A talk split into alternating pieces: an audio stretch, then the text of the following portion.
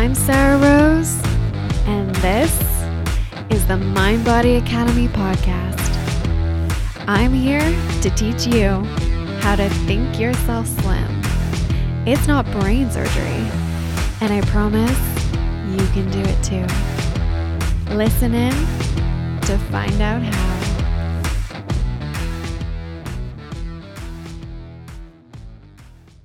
What's up, everyone? It's good to have you dropping in on another episode of the podcast. Today, we're going to be talking about getting through hard times. Hard times are what we sign up for when we are living human lives. Even if you probably don't remember putting your name down on that sign up sheet for the hard times that are touching all of us in so many different ways right now. I never want to create the impression that I am some sort of exception to that and that I have everything together or figured out, or that I'm somehow impermeable to hard times just because I'm a life coach and I do what I do and any of that other stuff. I'm going through some of the hardest times in my life right now, which is why some of these podcast episodes are going to be released outside of our regular scheduling. And I hope you can all understand that. It's been really, really tough lately. But I think it's important to share that I don't let any of that diminish me as a person or as a professional. Last time I checked, I have a pulse, and I think struggling is a part of my humanness. I am not a guru or infallible or all knowing. It would be misleading for anyone to try and portray themselves as the poster child of a struggle free existence. Nobody gets a free pass.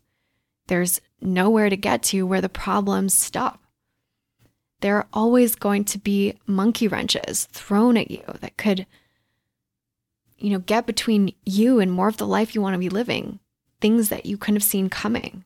At every step of your life and growth, you are going to be presented with different sets of problems. Life is all about the good and the bad, not getting to a place where you eradicate all the bad from your life. That's not possible. And if you can be good with the bad, then your experience of life and the problems that you're having changes. The expectation that problems can somehow magically go away or become less significant when you achieve this or that next thing gets replaced with the knowing that you can get through hard times and that it's all okay, no matter what is happening. What we can do is develop the skills and tools to be able to navigate all of that when it's hard, when it feels too much when we need to cope with difficult emotions and situations that we're being confronted with. I think a lot of the time when we're really going through it, we try to, in air quotes, stay positive and force positivity on ourselves, but it's kind of like bending over to try and touch your toes when you ain't got the hamstring flexibility to do it. it just comes off awkward and forced. So, what I'm getting at is that we don't have to resist when we're going through a hard time you know, that we're going through a hard time. We have to learn to meet ourselves where we're at. It's okay to not be okay. It's when we're not okay with it not being okay that we freak out a little bit. And when we do that, it can start to feel like an emergency to get out of the situation we're in. And then everything gets worse. When everything feels like fire after fire after fire after fire, that's when you burn yourself out. That's when your brain circuitry overheats and you end up running on no energy and losing that motivation to keep going. Your life is not an emergency, no matter what's going on. So important to know that. If you're struggling to find the energy to face some of the things that you're going through right now, I think that you'll be able to find some relief from some of the things that I want to teach you in this episode. They are things that are helping me through what I'm going through and have helped me over and over again throughout the years, not just survive, but thrive in the face of adversity and come through it so much stronger. So let me open the topic up to you by getting you to think about this. How would you say that you deal with adversity? If you were to really think about it, how would you answer that question? Most people don't really know how to answer that question until they're forced to. They don't really know how they'll deal with adversity until they're faced with it or blindsided by it. Granted, some people are very good at responding to adversity. They can take on the obstacles in their lives and turn them into opportunities. They can look at a situation and see that building block within the stumbling block and they can build themselves up out of the raw material of life. But even though sometimes people are prepared for it, most often they're not. And when they've had a lot of adversity all throughout their lives, yes, it can create grit and inner strength. It does, but it doesn't bury what we've been through. So when someone then goes on to face other hard times in their lives afterwards, often those hard times get compounded by the things that happened earlier in their lives.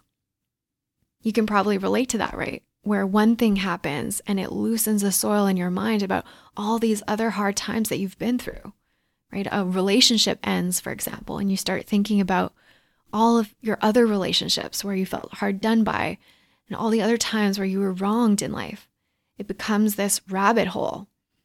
Instead of experiencing the suffering situationally, now you're suffering that you're suffering. It's so easy to fall into this rut where we're constantly trying to escape adversity and trying to rearrange our circumstances to avoid having to deal with any kind of struggle or pain. In our hurry to move on from adversity really quickly, very often we end up rushing right back into it because we don't take the time to understand it. We'd much rather bury it or sweep it under the rug and deny the heaping pile of mess that's accumulating somewhere beneath the surface of our everyday lives until we stumble back into it. Life is full of these highs and lows. Whenever you're pursuing something bigger for yourself, that means bigger emotions. If you want a life that's bigger than the life you have right now, you're going to have to develop the emotional management to tolerate and willingly handle adversity and big emotions. You have to prepare for the negative emotion and anticipate that it's going to be there along the way. You have to slow down and understand it. You're going to have to learn the skill to be able to do that. Otherwise, it becomes emotionally draining and overwhelming. When you're not able to process raw emotion in the moment, and I'm not talking about emoting or acting out emotion, I'm talking about feeling it in your body without reacting to it, developing a wise relationship to it, not trying to get rid of it right away, but working with it right? So when you aren't processing your emotions, what you're unwilling to feel is always going to get between you and what you actually want to experience and create into your life. Many people use adversity to prepare themselves emotionally. They use adversity to force themselves to process whatever they've been sweeping under that rug. They don't prepare themselves ahead of time for it to come up you know, they don't prepare themselves for what will be required for themselves to walk into the life they actually want to be living. It's totally backwards, right?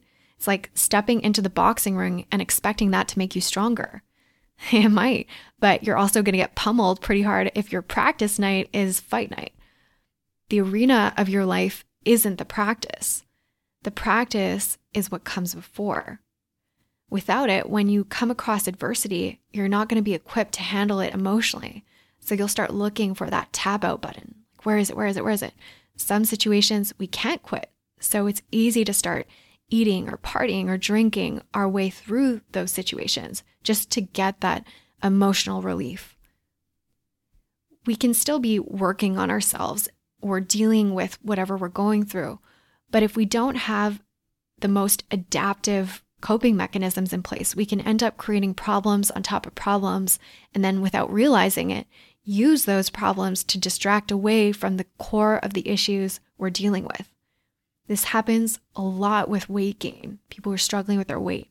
The weight seems like the problem, but really it's the byproduct of the coping strategies that are being used in another part of a person's life to deal with something that is hard.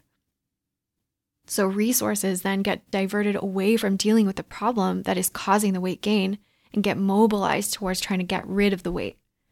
That's how we can end up dealing with the same problem over and over without any meaningful or lasting change.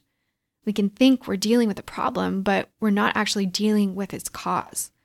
And that's because we aren't able to step back from the problems we're facing when we haven't prepared ourselves emotionally to be able to do that, to detach, and to get some perspective over it. when we're trying to get rid of a problem or a negative emotion before we understand it, we can't access solutions or resourceful states. It's counterinstinctual, but the first thing we have to do is slow down, slow way down. Let yourself feel what you're doing. Don't just go through the motions. You've got to put your mind into the motion. Otherwise, you end up doing, doing, doing without thinking and evaluating what you're doing. Your mind is like the rudder on a ship. If you don't give the action you're taking any direction, you're just going to end up going nowhere in a hurry. All your brain cares about is survival. It will turn whatever problem you're dealing with over and over again in your mind if you don't put it to work on the solution very deliberately. When you can't stop worrying about a problem or thinking about a problem or waking up in the middle of the night about a problem, that's because your brain has identified that problem as a threat and is going to keep sending you reminders so that you can stay focused on resolving it. It wants to know that you're going to get around to it. If you were starving to death, your brain wouldn't want you to have squirrel brain and get distracted from looking for food. It would be highly motivated to keep you on task for finding that food. And that's why it can almost feel like you're going to die if you don't stop paying attention to your problem right? That it's just going to make it worse. That you have to be totally fixated and consumed by it. Otherwise, danger, danger, danger. It can really feel like survival is what's at stake. It's normal if you're having a hard time thinking about anything else. We have a very warped view of things when we're trying to get away from danger. The problem with that problem is that the brain isn't very good at telling the difference between a predator and a problem, like your bank statement or a layoff or somebody you care about yelling at you. Your brain processes all of it as a threat to your survival. Physiologically, in your body, you get jacked up because of the stress response. And you start reacting to the things around you as a threat when we slip into the fight, flight, freeze mode because we're fixated on a stressor, we burn up our adaptation energy and it actually makes us less adaptable because we're more reactive. Your brain will pick up on social and environmental cues and read them as a threat, which can make you hypervigilant and hyper irritable to even minor stressors that otherwise might not be a big deal. Everything just starts to seem like a big deal. And when we get defensive, there's an underlying assumption unconsciously of a looming threat of aggression. And that can actually get perceived as aggression by people around us, sometimes and often by the very people who are actually trying to help us. So that's important to recognize within ourselves when we have those tendencies. Stress reactions are not the source of our creativity and ingenuity. Our brains are very good at identifying and assessing problems, but not so good at orienting towards solutions and being responsive, especially when we're under high levels of stress. Our brains just want to make the problem go away with the least amount of effort and fast, which can make us reactive. These reactive tendencies are magnified in the area of relationships. I don't just mean romantic relationships. This could be work dynamics or with friends, but of course, especially romantic relationships. It's in the area of our relationships that we end up playing out the attachments or the attachment style we formed as children to our parents or caregivers. If you grew up with insecure attachments, so with a caregiver who was volatile or inconsistent in meeting your needs, your brain made that association early on between the withdrawal of love and approval and a literal threat to your survival. That often creates an insecure attachment style and these relationships of dependency rooted in people pleasing as an adult, where you'll try to hold on to relationships at all costs, even at the expense of yourself. This can lead you to give, give, give, give, and blindly because you want so much for your attention to be reciprocated or you have these knee jerk reactions to look for what's wrong with you when someone gets upset with you or someone gets upset around you. I think women especially can relate to this. We've all been there at some point where we give everything without the other person having to invest much back into the relationship, and it's a total drain. You can never control another person or their opinion of you, whether you're a child or an adult. But over time, you can end up learning to strive and try to, right? And you just tell yourself that you're being nice or generous or you're just hardworking or something like that. But really, unconsciously, you're trying to control how other people think of you and how they treat you. Instead of respect being something that is expected, you act in a way as if it has to be earned. So you're hustling for other people's opinions of you. As an adult, your brain continues to lead you to behave as if your survival was dependent on the people around you, like your boss or your romantic partner, even if it isn't. So, this is a little raw and recent. And I thought a lot about whether to share what's going on with you all yet, but I think that I'll better be able to illustrate some of the processes I'm using in action by telling you how I'm handling what's going on right now. So I just got out of a relationship in which my now ex boyfriend defrauded all my banking institutions. It's been a lot to process. The banks are investigating, the police are investigating. And you know, you run into a lot of people who you assume are supposed to help you and who doubt you. And I've just been learning to let that be okay. I'm discovering that despite the evidence that I've been able to gather, and that they've been able to gather that there are so many faults in the justice system where cases like mine end up falling through the cracks and getting filed away at the bottom of a stack. And that has been disheartening, to say the least. At the beginning of all of this, and even prior to discovering the first fraud, I had been having these panic attacks, and everything would just get speeded up my heart would race for hours throughout the night and it would feel like that feeling when you've had too much to drink and you have to put your foot on the ground just to make the room stop spinning. It's a wildly out of control feeling, let me tell you that. I could ground myself throughout the day, but at night it was like there was this dark cloud of negativity that would come over me and glob onto me and suck me back into this wormhole at the back of my mind where I was absolutely being consumed by what's going on. I felt like I was pinned down to the ground in that relationship and that I couldn't leave.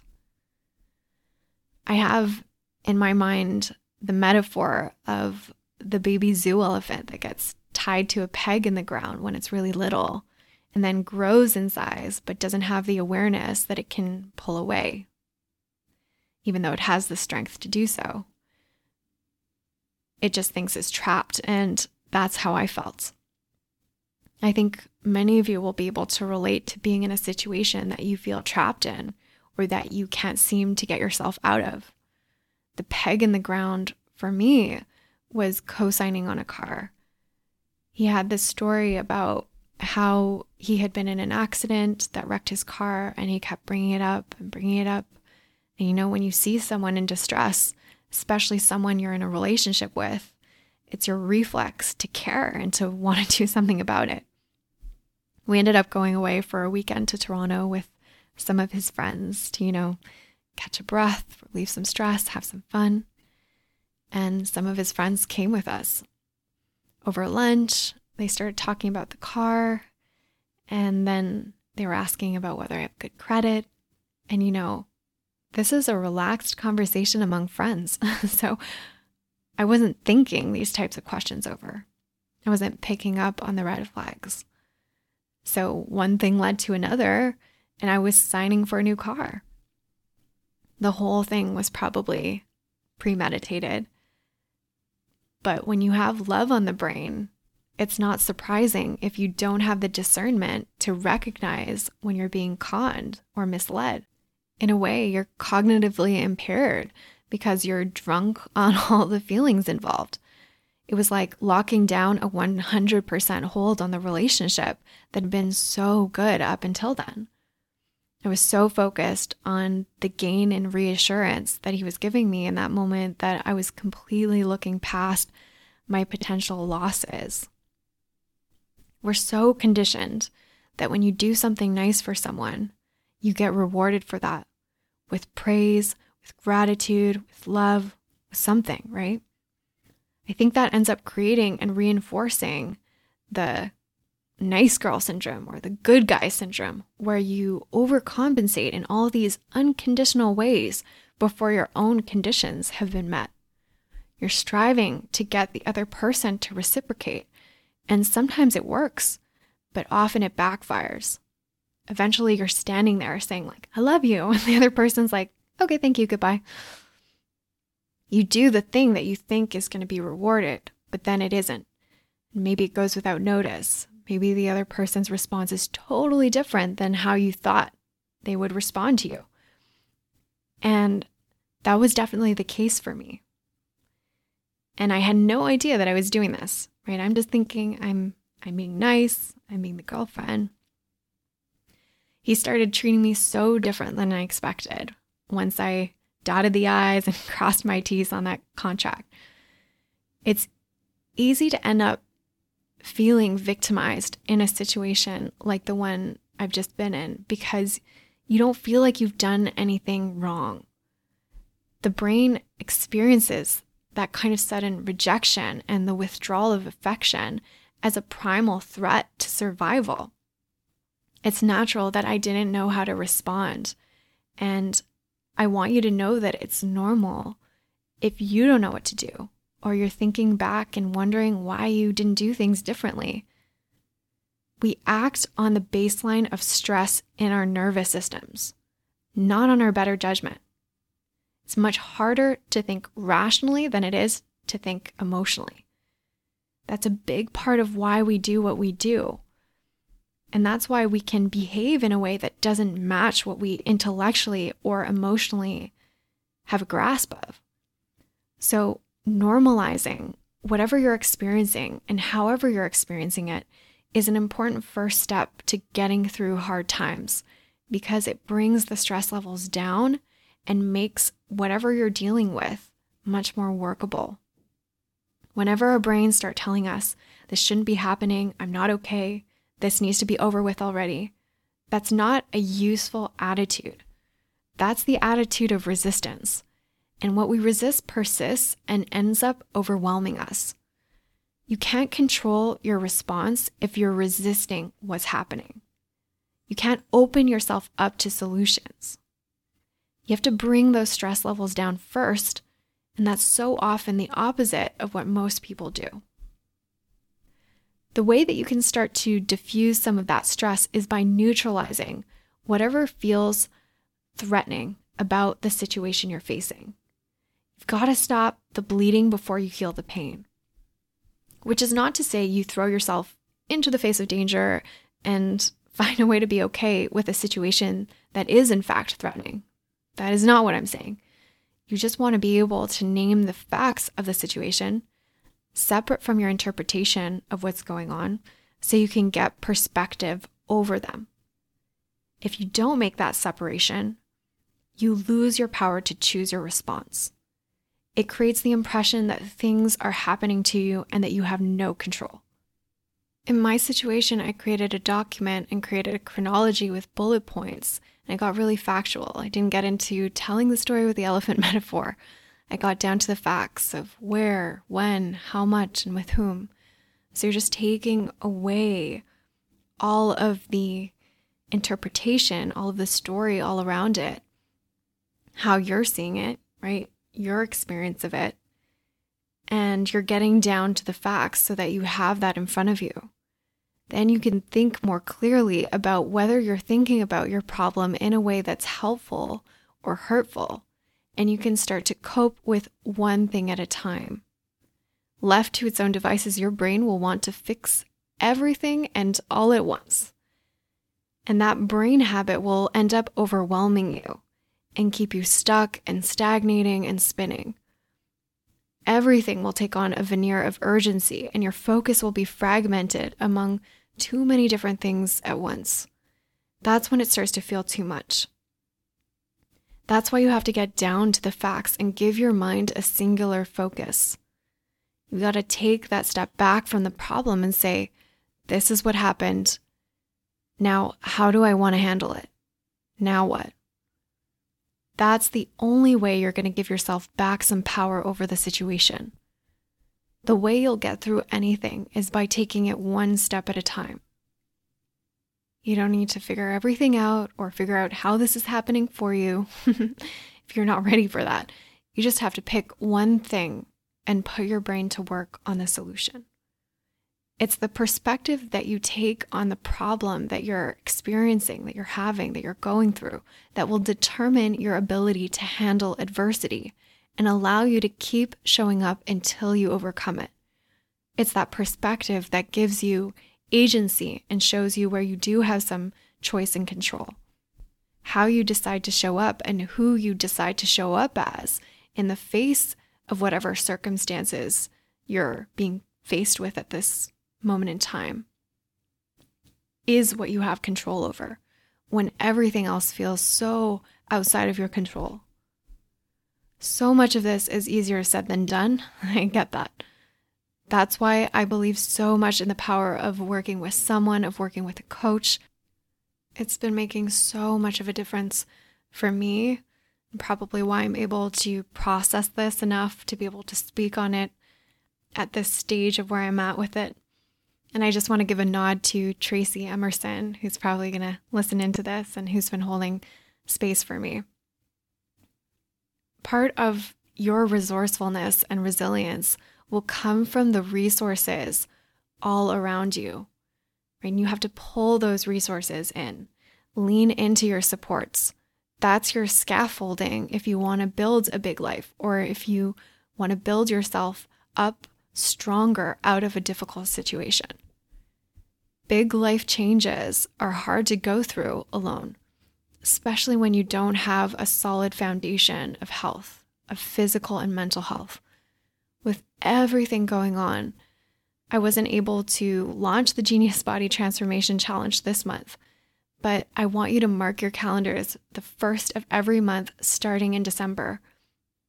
The monthly challenge is by far one of the most exciting opportunities to come work with me for seven days straight out of the month. I'm going to go live and offer coaching in a private Facebook group, and then you'll have access to that and you'll be able to spend the rest of the month to see not only your body transform, but also the way you take on the adversity and process some of the adversity that you've been through. So you'll see really the whole shape of your life transform.